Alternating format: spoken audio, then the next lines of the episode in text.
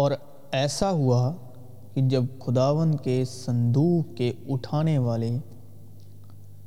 6 قدم چلے تو داؤد نے ایک بیل اور ایک موٹا بچڑا ذبح کیا، اور داؤد خداوند کے حضور اپنے سارے زور سے ناچنے لگا۔ اب جسم کے کام تو ظاہر ہیں، یعنی حرام کاری، ناپاکی، شہوت پرستی، بت پرستی، جادوگری، عداوتیں، جھگڑا، حسد، غصہ، تفریقیں، جدائیاں، بدتیں، بغض، نشے بازی، ناچ رنگ، کہ انہی کے سبب سے خدا کا غضب نافرمانی کے فرزندوں پر نازل ہوتا ہے،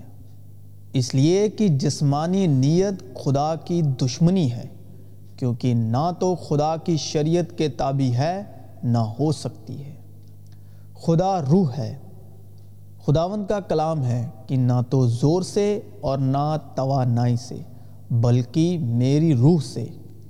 اس لیے کہ شریعت تو موسیٰ کی معرفت دی گئی مگر فضل اور سچائی یسوع مسیح کی معرفت پہنچی۔ مسیح جو ہمارے لیے لعنتی بنا، اس نے ہمیں مول لے کر شریعت کی لعنت سے چھڑایا، کیونکہ لکھا ہے کہ جو کوئی لکڑی پر لٹکایا گیا وہ لعنتی ہے، کیونکہ جتنے شریعت کے اعمال پر تکیہ کرتے ہیں وہ سب لعنت کے متاحت ہیں۔ اور اسی طرح کھانے کے بعد پیالہ یہ کہہ کر دیا کہ یہ پیالہ میرے اس خون میں نیا عہد ہے جو تمہارے واسطے بہایا جاتا ہے۔ مسیح نے ہمیں آزاد رہنے کے لیے آزاد کیا، پس قائم رہو اور دوبارہ غلامی کے جوئے میں نہ جٹو، اس لیے کہ اگر کوئی مسیح میں ہے تو وہ نیا مخلوق ہے، پرانی چیزیں جاتی رہیں، دیکھو وہ نئی ہو گئی۔ جتنے مجھ سے پہلے آئے سب چور اور ڈاکو ہیں۔ میں تم سے صرف یہ دریافت کرنا چاہتا ہوں کہ تم نے شریعت کے اعمال سے روح کو پایا یا ایمان کے پیغام سے؟ کیا تم ایسے نادان ہو کہ روح کے طور پر شروع کر کے اب جسم کے طور پر کام پورا کرنا چاہتے ہو؟ کیا تم نے اتنی تکلیفیں بے فائدہ اٹھائیں؟ مگر شاید بے فائدہ نہیں، پس جو تمہیں روح بخشتا اور تم میں معجزے ظاہر کرتا ہے، کیا وہ شریعت کے اعمال سے ایسا کرتا ہے یا ایمان کے پیغام سے؟ چنانچہ ابراہیم خدا پر ایمان لایا اور یہ اس کے لیے راست بازی گنا گیا، پس جان لو کہ جو ایمان والے ہیں وہی ابراہیم کے فرزند ہیں۔ اور کتاب مقدس نے پیشتر سے یہ جان کر کہ خدا غیر قوموں کو ایمان سے راست باز ٹھہرائے گا، پہلے ہی سے ابراہیم کو یہ خوشخبری سنا دی کہ تیرے باعث ساری قومیں برکت پائیں گی، پس جو ایمان والے ہیں وہ ایماندار ابراہیم کے ساتھ برکت پاتے ہیں، اور بغیر ایمان کے اس کو پسند آنا ناممکن ہے، اس لیے کہ خدا کے پاس آنے والے کو ایمان لانا چاہیے کہ وہ موجود ہے۔ اور جو جسمانی ہے وہ خدا کو خوش نہیں کر سکتے، لیکن تم جسمانی نہیں بلکہ روحانی ہو، بشرطے کہ خدا کی روح تم میں بسی ہوئی ہے۔